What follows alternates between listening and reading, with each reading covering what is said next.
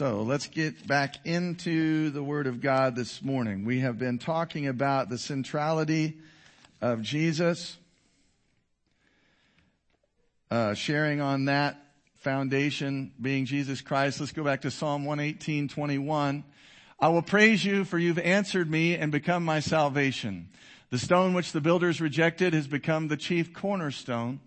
This was the Lord's doing and it is marvelous in our eyes.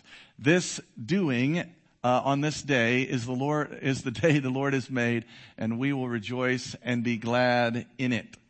So I believe that's a prophetic statement for us of just the Lord's reestablishing Jesus as the center, the foundation of our homes and families, our individual lives, the word we preach.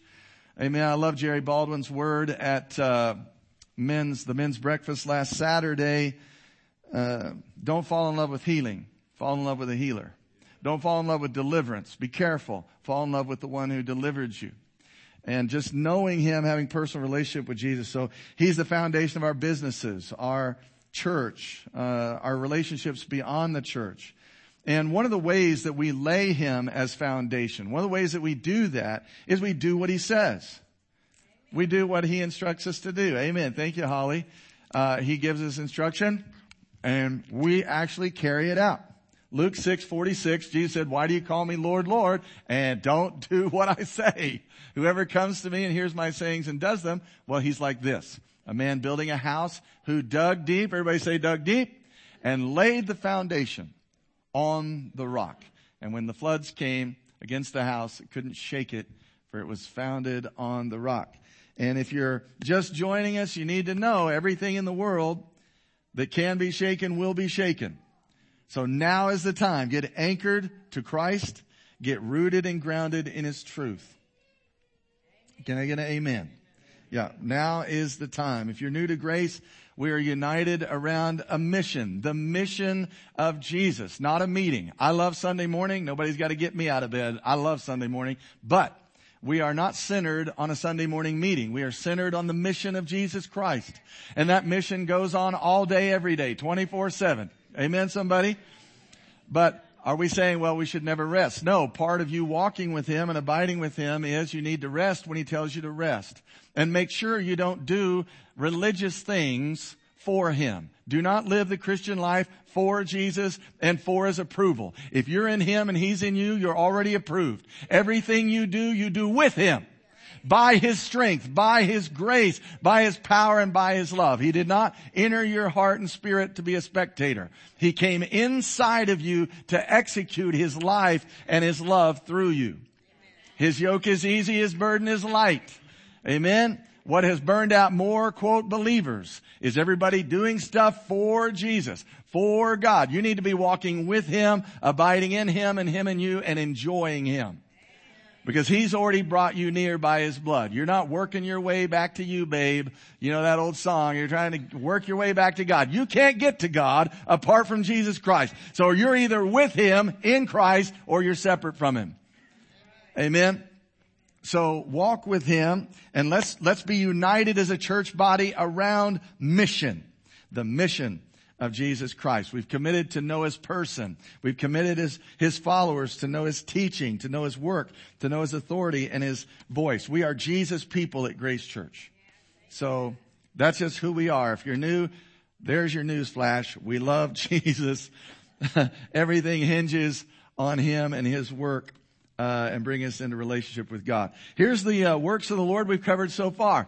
Jesus, number one, if we're disciples of Jesus, we want to know what he came to do. Number one, he came to reintroduce the kingdom of God to us by putting the Spirit back in us, extending his Father's rule through us. Number two, he came to destroy the works of the devil. Number three, he came to initiate and establish a new covenant. I just went through scripture to find the places where he either said, I've come for this purpose, or somebody said about him, he came for this purpose. So I just dug all those out. Here's the first three that we've covered so far. I hope and pray you were blessed by the new covenant and the new covenant contract. Had a gentleman tell me this morning backstage, he said, for all these years I've been in church, I never, and all the times I took communion, it never dawned on me. He said, this is the cup of the new covenant. I came to establish a new contract between man and God. Been in church practically his whole life. But only the devil himself and his pride, that level of pride, that's a lot of pride, would say to you that your uh, sin is too great, that Jesus Christ was not God enough to cleanse it. Only the devil himself would say, Jesus isn't God enough to put the Holy Spirit back inside of you and he abides with you forever. Not until you mess up forever. And number two, that he could cleanse you from all your sin, past, present, and future. And number three, that he has the power and, and uh, the God ability to initiate a brand new covenant. So when the enemy comes at you with all that stuff, just tell him to shut up, that he's a liar, and that Jesus is more than God enough to do what he came to do. Let's go to number four. Jesus came not to judge. That's in there three different times. He said, I didn't come to judge the world, but he did come for judgment on spiritual blindness. To judge is a verb. Judgment is a noun. Let's go to John chapter 9. I'm going to read it with you this morning. I don't have it on the screen. It's a little long. So let's go to John chapter 9. This is uh, the man born blind. What a great story. I mean, if you like drama, this is big time drama.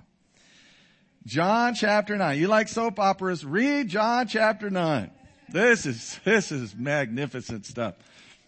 He heals this man born blind. First of all, the funniest, funniest thing is, maybe not the funniest, but one of the funny things is, he's passing by a man who's been blind since birth, and guess what his disciples want to know? Who sinned? This man or his parents? You know, this guy, what a, what a lesser guy. I mean, he, clearly he's, he's, he's a, a, sinner, or, uh, if you're born blind, how do you commit a sin? I mean, I, I don't understand that rationale. But did he sin or his parents? Jesus said neither. Only that God would be glorified through his life. That what? That in this weakness, God will be put on display. And so you got the healer with you, Sherry, and they want to know, they want a doctrinal discussion, a theological discussion on who committed sin. This is why his life is so poor.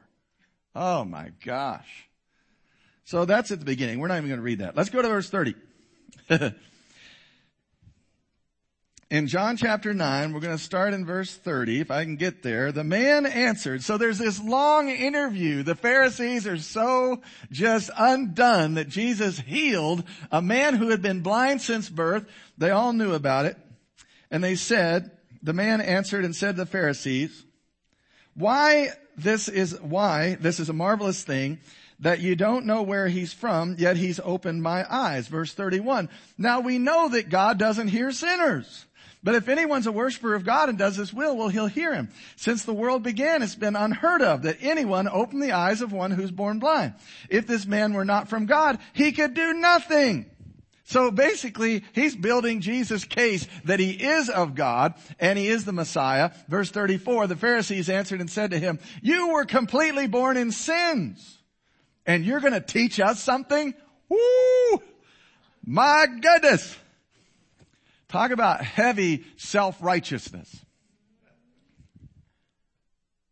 Luke 18, 9, Jesus told a parable to those who trusted in themselves that they were righteous and despised other people. The fruit of self-righteousness, you can always see it, is that everybody else is less than you. Even the disciples had a version of it when they said, who sinned, this man or his parents? My goodness. Okay, so you were completely born in sins and you're going to teach us something. Then they said, and then they cast him out. They threw him out of church. Because he testified that Jesus clearly is of God. He can't be a sinner. He healed me. I was born blind. Nobody's ever heard of this. Verse 35, Jesus heard that they had cast him out. And when he found him, he said to him, do you believe in the son of God? And he answered and said, well, who is he, Lord, that I may believe in him? He said, I've never met him. And Jesus said, you have both seen him and it is he who is talking with you. See, remember he was blind when he met Jesus. He hadn't seen him. Jesus said, go and wash in the pool of Siloam and he was healed. So he doesn't know what he looks like. So he says, do you believe in the son of God? And he said, well, I've never met him. And Jesus said, you've both seen him. He's talking with you. Verse 38, Lord, I believe. And he worshiped him. Isn't that something? And Jesus said, here it is, underline it in your Bible. Here it is. For judgment I have come into this world that those who do not see may see and those who say or those who see may be made blind. Come on. Talk to your spirit man. Listen. For judgment. He says three other times, I'll show them to you. He'd come to judge the world. Jesus said that. And then right here he says, for judgment, I've come into the world. That those who do not see may see and those who see may be made blind. Then the, some of the Pharisees had a lightning flash uh, thought, a flash of brilliance, and said to him, Are we blind also? And Jesus said, Oh, get ready. If you were blind, you'd have no sin. But because you say you can see, your sin remains on you. What are they doing? Who are they trusting in? Themselves. Their holiness, their righteousness. He's saying, if you would admit you need God, if you would recognize you can't be like God without God, this whole thing you've built is a fallacy. If you would admit that you're blind and you need help from God, your sins would be forgiven. But because you want to build your own kingdom, you want to trust in your own self-righteousness, your sin remains on you. Wow. So the word judgment here, if you eat this passage, is krima. It means a judgment, a verdict, to distinguish between, to make a distinction. He didn't come to judge. That's a verb. But there is a byproduct of his presence. When you're standing before light and God himself, love and truth, what you do with who he is is your judgment. In other words, a verdict is rendered. A distinction is made between those who love light and those who love darkness. Those who want help, those who don't. I've got this God, I'll take care of it myself. Does that make sense to you?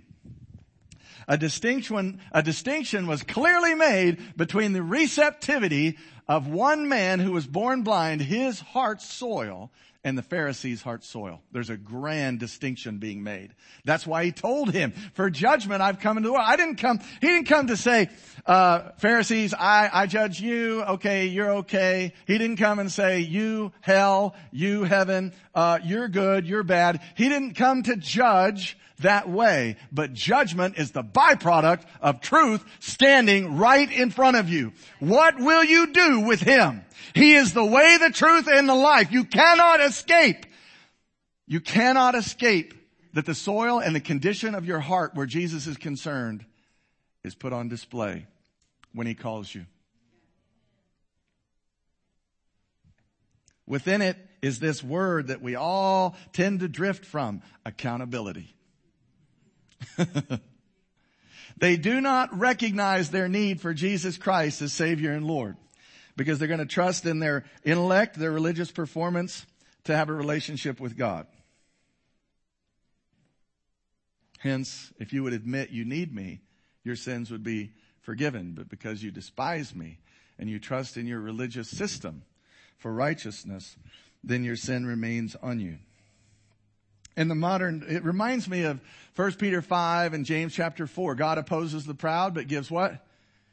Grace to the humble. It is by grace we are saved through faith.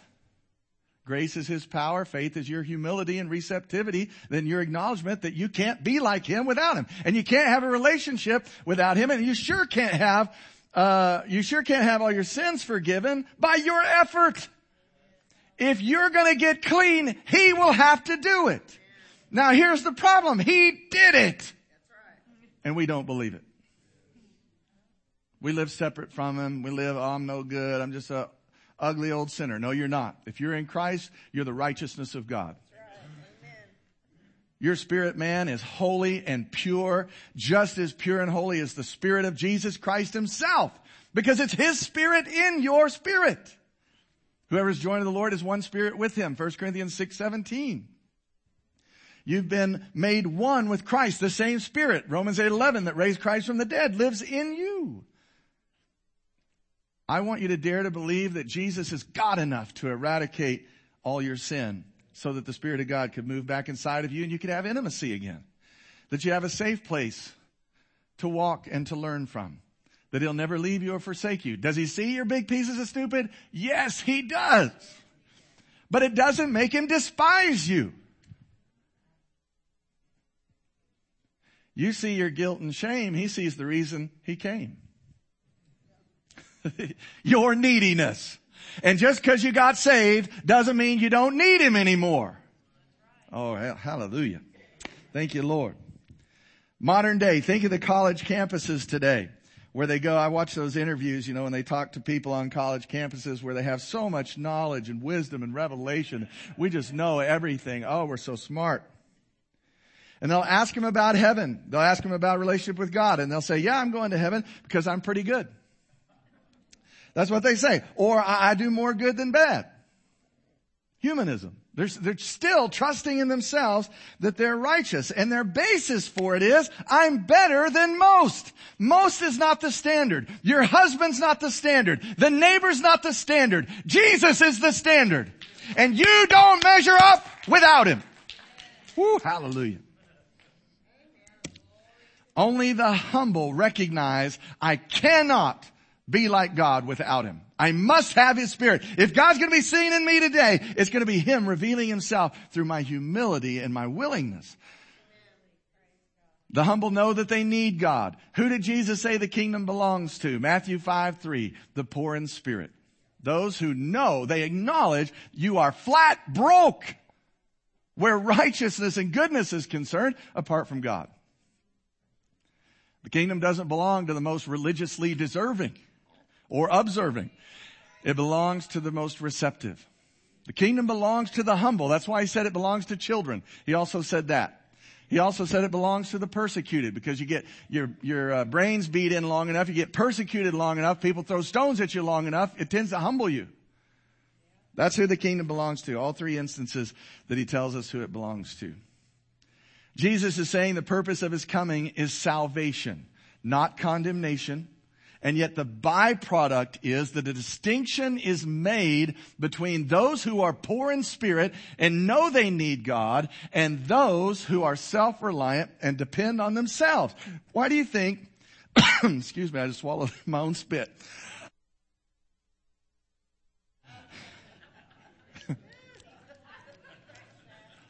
Time out. Why do you think that the harlots, the prostitutes, the beggars, the blind, they loved him? They knew they needed him. It was the human beings that trusted in religious systems, trusted in their self-righteous, uh, trusted in their outward religious garb, the, the length of their tassels, how much they prayed. They were the ones who hated him.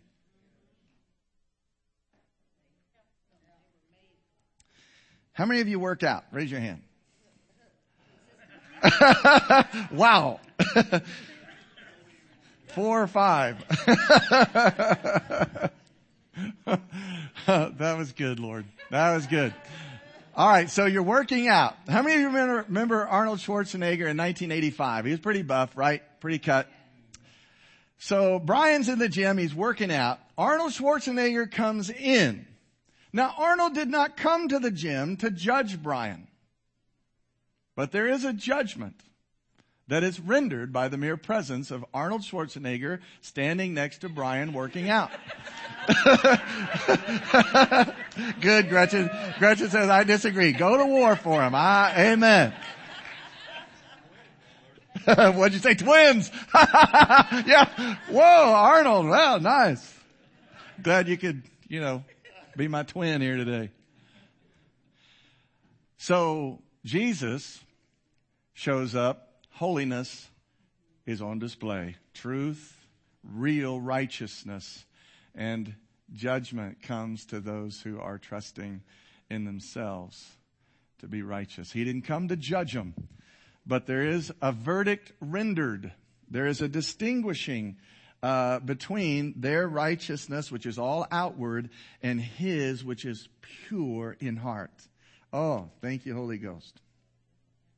So let me put this on here for you. The ministry of Jesus, which aims to save, inevitably reveals both the blindness and unbelief that condemns, or to reveal the belief that saves. In other words, we have to choose who we say he is, and we are held accountable for our choice. He didn't come to judge you. Your choice of who he is is your judgment. Make sense? We have to choose. And this is why young people, I want to tell you something. Do not listen to the world that says Jesus is just another religious choice you can make.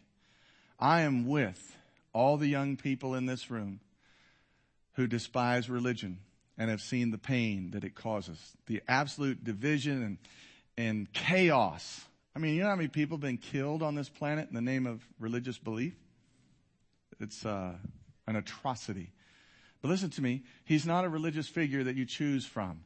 Jesus is God. Amen. He is God. He said, if you've seen me, you've seen your Father. He's the very express image of the nature of God. That's Hebrews chapter 1 verse 3. I'll get with you here in a little bit, okay? Thanks. Uh, Colossians 1.15 says that he's the visible representation of the invisible God. So, that's just the reality, young people. The world wants to tell you that there's just all these religious choices and all of them are the same and it doesn't really matter. You know, religion is religion. That is a lie. Jesus Christ made himself out to be God. Not only that others said he was God, where he didn't refute them, but he said himself that he was God, the Son of God. He told Caiaphas upon the interview, it is as you say. Caiaphas ripped his clothes and had him ordered immediately to be murdered. Blasphemy, he said. This man makes himself out to be God. You have to understand, Jesus himself said he is God in the flesh. Okay? I don't like religion, young people, any more than anybody else. It's deadly. It's mean. It's a competition. But Jesus is not a religious person. He is the way, the truth, and the life. And he did not come to judge you, but his mere presence of coming reveals that a decision has to be made. What will you do with him? This might sound familiar. Who do you say that I am? You have to answer that question. And honestly, he's either absolutely insane to make himself out to be God and be murdered for it, or he is who he said he said he is. Let's look at John 3, 16. This is a uh, New, a New American Standard. For God so loved the world, Jesus said, that he gave his only son, that everyone who believes in him will not perish, but have eternal life. What's eternal life? John 17, 3. Let scripture interpret scripture. What's John 17, 3? What is eternal life? Jesus said, to know God and to know Jesus Christ. Why did God give his son? So you could know him. Know God and know Jesus Christ. Verse 17. For God did not send the Son into the world to judge the world, but so that the world might be saved through him. And then verse 18. The one who believes in him is not judged or condemned. It's the same word. The one who does not believe has been judged already because he's not believed in the name, the authority, the person, the character of the only Son of God. Look at verse 19. And this is the judgment. See, he came for judgment. Not to judge, but judgment. This is the judgment that the light is coming to the world. And people loved darkness rather than light for their deeds were evil. That's what gets revealed. Who wants to stay in the dark and worship their own works and self-righteousness? If they love their works and their religious system, they won't come to the light for help. They don't need him. They're worshiping themselves and their own righteousness. Or who else loves the dark? Who else won't come out? Someone who loves their sin. I love the world. I love sin. I love lust. I love my money. I don't need him. I will worship these things. Make sense? This is the judgment. Light, me. I've come into the world and people love the darkness rather than the light for their deeds were evil. They love their deeds. They are attached to their own self-righteousness. So you here you've got the offender knows he is encompassed in wrong, but refuses to advance to the light lest his own deeds be exposed. That he's trusting in himself that he's righteous, or that he loves his sin. Now, verse 18. The one who believes, guess what? This is a, a verb, and it doesn't just mean right then. Once you believe and are born again, then that belief keeps you what? Free from judgment for all eternity. Okay? This word believe is not just like, like if Cindy one day has doubts, it doesn't mean God's ready to push the fiery devil button and send her to hell. You can believe, amen. You can believe unto salvation. You get born again. And the word of God comes into your heart. That's when you're made one with Him, spirit to spirit.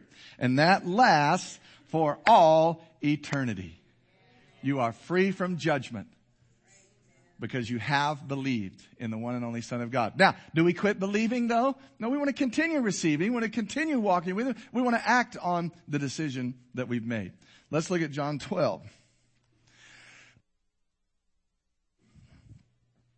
John 12 verse 45. This is the Amplified Bible. Jesus said, whoever sees me sees him who sent me. Who's he making himself out to be? God. That's why I'm saying it's not just other people. Oh, water. It's not just other people they're saying he's God. He's making himself out to be God. That's why they wanted to kill him. He was not near as brash and bold about it as others were. But when they would say, my Lord and my God, remember Thomas, when Thomas was, touched his, uh, his hands and his side and all that? He didn't say, be quiet, Thomas, I'm not God, I'm just a man. Verse 46, I have come as light into the world so that whoever believes in me and cleaves to me, relies on me, may not continue to live in what? Darkness. See, the judgment is on spiritual darkness. Verse 47, if anyone hears my teachings and fails to observe them, doesn't keep them, disregards them, it is not I who judges him. Woo! Hallelujah. Come on, Holy Ghost, help me out. My, my orange square is not working. Okay. So, whoever doesn't believe my words, I don't judge them. Look at this. For I've not come to judge. I've not come to condemn, past sentence. I've not come to inflict penalty on the world. I came to save the world. Hallelujah. This is why we're Jesus people. We love Him. Verse 48, anyone who rejects me and persistently sets me at naught, refusing to accept my teachings, has his own judgment. For the very message that I have spoken will itself judge and convict him at the last day. I don't need to judge. The truth will judge you. He knows he's the Messiah. He knows he's God in the flesh and he knows he's the lifeboat sent to this planet to save us from ourselves and our sin. He knows it. So he says, I'm not here to judge anybody. The truth will judge you in the last day. Powerful. So when he says, I didn't come to judge, it's not his direct assignment. It's not his primary purpose. He's coming to save men's lives, not destroy. Write this down. Luke 9, 51 through 56. This is your lunch scripture assignment. This is good stuff, man. If you like drama, read this one. Luke 9, 51. Don't read it now. I'm talking to you. I'll tell you what happens. Luke's not, Luke 9, 51 through 56, they're getting ready to go to a Samaritan village. And, uh, I think it's James and John, if I remember right. Somebody look it up. Ed, go ahead. Look it up. You got it? Okay, read it. You got 51 through 56? Yeah. Here, let me get over close to you so we can hear it.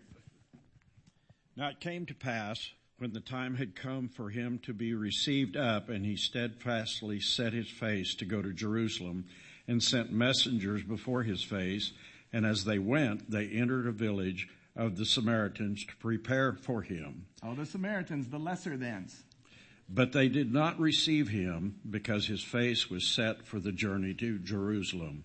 And when his disciples, James and John, yeah. saw this, They said, Lord, do you want us to command a fire to come down from heaven and consume them, just as Elijah did? They said, can we kill them? That's what they're saying. Can we kill these Samaritans? We don't like them anyway. Half breeds, right? They're half breed. We don't like these people. Okay, go ahead. Okay.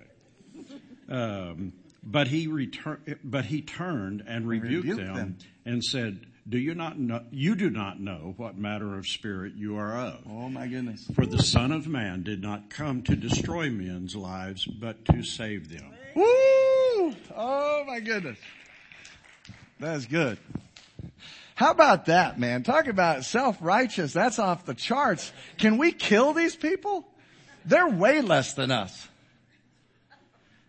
Oh goodness. So, so ju- he's not coming to judge as a direct assignment. He didn't come to destroy men's lives. He came to save them. How about this one? Luke 19:10. He came to seek and save the lost. His mission is not to condemn. His mission is to, to, to seek and to save that which is lost. But in saving people, by, by, in saving people by His truth, by His love, by His righteousness, the condition of our hearts is revealed. And quickly some were separated unto their unbelief and death. And others saw the light of life in front of them. And they believed to the saving of their soul and were forever changed. I ask you today, are you trusting one ounce in your own merits? You must ask yourself this question. Because when I talked about Arnold Schwarzenegger earlier, the presence of real righteousness is an indictment on whatever righteousness you've been trusting in. And so lovingly I ask you, I mean, look at the Pharisees. They say they're holy. They say, we forgive, we love, we keep all the law, we're amazing. But when he shows up, judgment is rendered. And the, the response should be, we cannot trust ourselves. Jesus is the standard, not the sinners.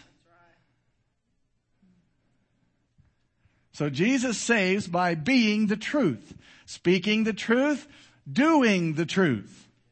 And those who are not of the truth. John 18, 37, that's what he told Pilate, refused to embrace him as Savior and as a result are condemned.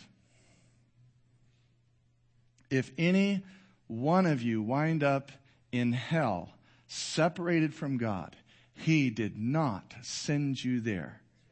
He did not come to judge you. He came to offer you the gift once the gift is offered, if you'll humble yourself, you can know God. All of heaven can belong to you. If you turn away from your, your self-righteousness and trusting in yourself and, and grab hold of Him, you have the gift. It's yours. He did not come to judge you, but your determination of what to do with Him is your judgment. It is your judgment. He who has not believed is condemned already. For this blindness is a moral blindness. It's a spiritual blindness, not a physical blindness. And men are blind when what? When they love the darkness. John 3:19 and their deeds that are concealed there with them when they love that more than they love the light. And hear me. Unfortunately, spiritual blindness, moral blindness does not excuse you from your accountability. You have to choose. And I tell you that because I love you. And I don't want any young person getting confused because the world is all filled with confusion right now. He's not a religious choice. In John chapter 1, let's peek over there. I got a little bit of time. John chapter 1 verse 1. Look what he says again here. In the beginning was the Word, the Word was God, the Word, or sorry, the Word was with God, and the Word was God. He was in the beginning with God. Did you notice that? He, not a book. He's not talking about the Bible. I love the Bible, but the book wasn't there in the beginning. Jesus was. The living word. The one you need to know in order to inherit eternal life. He was in the beginning with God. All things were made through him. Without him, nothing was made that was made. In him was life, and the life of Christ, look at this, was the light of men. All those deeds can't light you up. Only he can. He's the light of men. You're made by him and for him. So when you receive him, he lights you. You don't go away kicking rocks like, man, what in the world? Religion will do that to you. Not him. You're made for him. When he breathes his life by the Spirit into your spirit, you come alive. He lights you. And he doesn't light you to hide you under a bushel. Verse 5, and the light shines in the darkness, and the darkness could not overtake it. And now go down to verse 10. He was in the world, and the world was made through him, but the world didn't know him. And he came to his own, and his own did not what? Receive him. How do you get Jesus? Receive him. You get healed? Receive him. It's all covenant provided. It's all in Him. That's why, again, don't fall in love with healing. Fall in love with the healer. You know what's greater than a miracle of healing? And I've, I've seen a number of them. It's fantastic. But divine health every day is greater. Walking in divine health, heeding His word, walking in righteousness and peace and forgiveness and love. Uh, every fruit of the Spirit is life giving and health producing for human beings. Did you notice that? Love, joy, peace, patience, kindness, goodness, that's all healthy. You can go work out the gym all day, every day. If you've got bitterness, resentment, uh, evil in your heart, you're killing yourself. And so then he says, but as many, verse 12, as received him, to them he gave the power to become children of God. To those who believe in his name. Look at this, who were born. Everybody say born. born. Not of blood, that's your mama, nor the will of the flesh, nor the will of man, but born of God. You must be born again. And so that's that initial believing where you're passed out of, out of judgment when you receive Him. You believe He is who He says He is, and you receive Him and you consent for His Spirit to penetrate your spirit, come inside you and live, be your best friend forever. Yeah, He's Lord. Yeah, He's Savior, but He's your best friend. Matthew 10:34, write this one down. Jesus said, do not think I came to bring peace. I came to bring a sword. What's he saying? I, pr- I came to bring a distinction. There is a uh, separation that happens upon my coming. Did he say, excuse me, he's not saying, bless you, he's not saying he didn't bring peace. Are there scriptures where Jesus clearly came and brought peace between man and God. Absolutely, he did. Multiple scriptures, even he is the Prince of Peace. So he's not saying he didn't come to bring peace, but that's not all his coming unveils. There is a sword of separation between those who love light and truth and those who love darkness. And men will be held accountable for their lack of belief and receptivity to the presence of Jesus. I'm not talking about if you have doubts. I'm talking about believing, trusting, getting up when you stumble, walking with Him, talking with Him on a daily basis. Look at Matthew 13. So he tells the parable of the sower. We, we all kind of familiar with that, the, the different four soils. Soils have to do with the condition of people's hearts. How receptive are you? Therefore I speak to them, this verse 13, they asked him, let me give you the background. They asked him, why do you speak in parables? Why don't you come out and tell them like it is? I speak to them in parables because seeing they don't see, hearing they don't hear, nor do they understand. And in them the prophecy of Isaiah is fulfilled. Hearing you'll hear and won't understand, seeing you'll see, but you won't perceive. Look what he says. For the what? For the hearts of this people have grown dull. Their ears are hard of hearing, their eyes have closed, lest they should see with their eyes and hear with their ears, lest they should understand with their hearts and turn so I could heal them. He, he did not come to judge you. He came to heal you. And if, I'm going to say it again. If any of, any of us wind up in eternal separation from God or in hell, It was our choice, not his. Note also three modes, three ways that a human being receives your eyes, your ears, and your heart.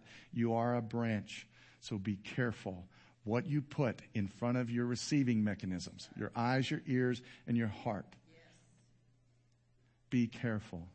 If all you watch is the news, I'm praying for you. If all you listen to is like CNN and all that stuff, I'm turn it off. You are a branch. Whatever is piped into you from your source, your vine, which Jesus said, I want to be your source and your vine, uh, that's what you're going to reflect. And it's full of fear, uh, sin, idolatry, anguish, pain, deception. You're not even getting news. You're getting propaganda based on whichever political parties paid those people off. Did you hear what I just said? That's the, the slants you see, the gross slants in difference in news is who's funding them. Gavin, you guys can come. I want to put this on the screen.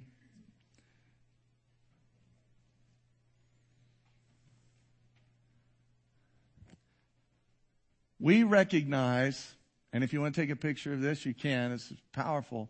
We recognize who is blind and who can see by how people respond to and receive Jesus Christ. He did not come to judge you, but your response to him is the judgment. His mere presence reveals the condition of the soil of our hearts towards him, towards his love, towards his truth. And every single person must answer his question. Who do you say that I am? Who do you say that I am? Will you stand with me? Boy, every head bowed, every eye closed. I want you know, I've been praying for young people, but I'm really praying for everybody. Who do you say that he is? You must be born again.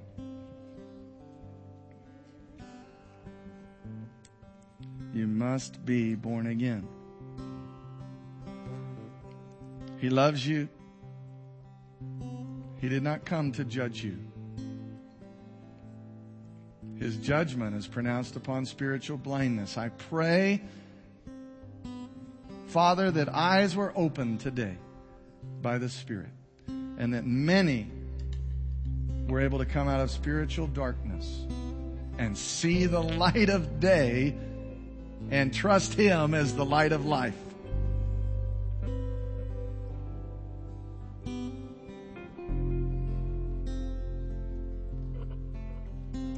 So if you're here this morning and you'd say, Brother Steve, that's me. I've never been born again, never got water baptized. That's not part of it. I mean, in, in the sense that you don't have to be water baptized to be saved. It's just a public profession of what's happened in your spirit man. It's a symbol of new life. But if you're here and you say, Brother Steve, I want to be born again.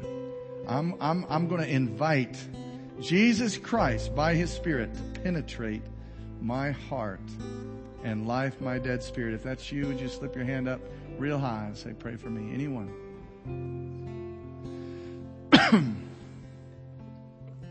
Anybody? Thank you, brother. Anyone else?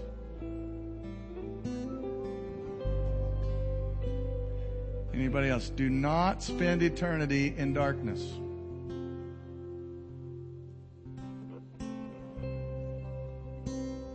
Let's pray this prayer all together for our brother back here. Say this with me.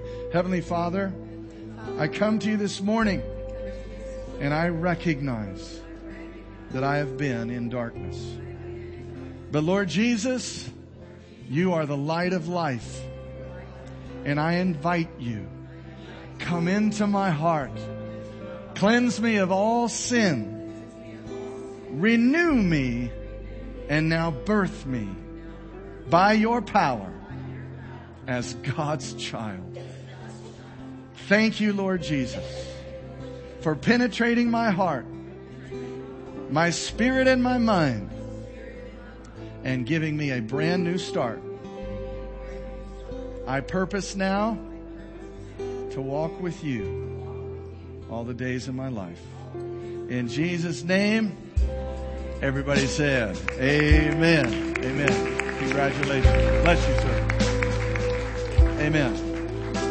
I want to say this before I let you go. The Lord reminded me before I started and I didn't say anything. He reminded me again.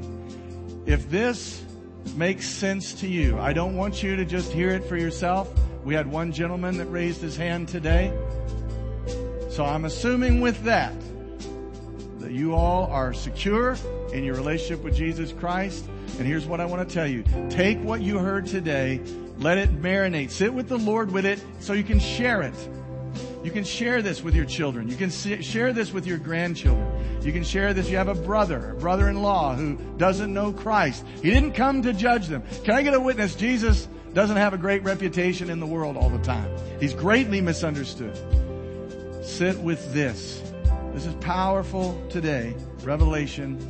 And let's, if you're already safe and you're secure in your relationship with Christ, take this, let it equip you so you can change your Jerusalem.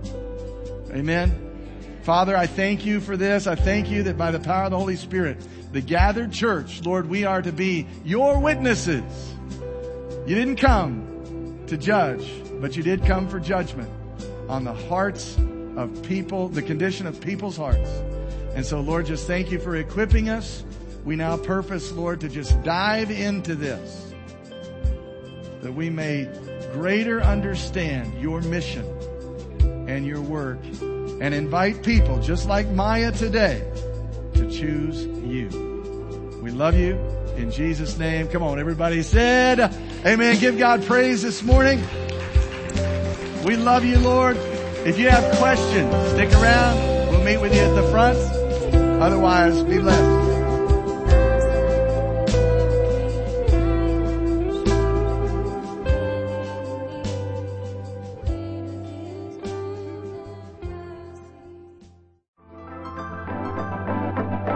You've been listening to Grace Church, advancing God's kingdom, one heart at a time. For more, visit us online at gracechurch.community.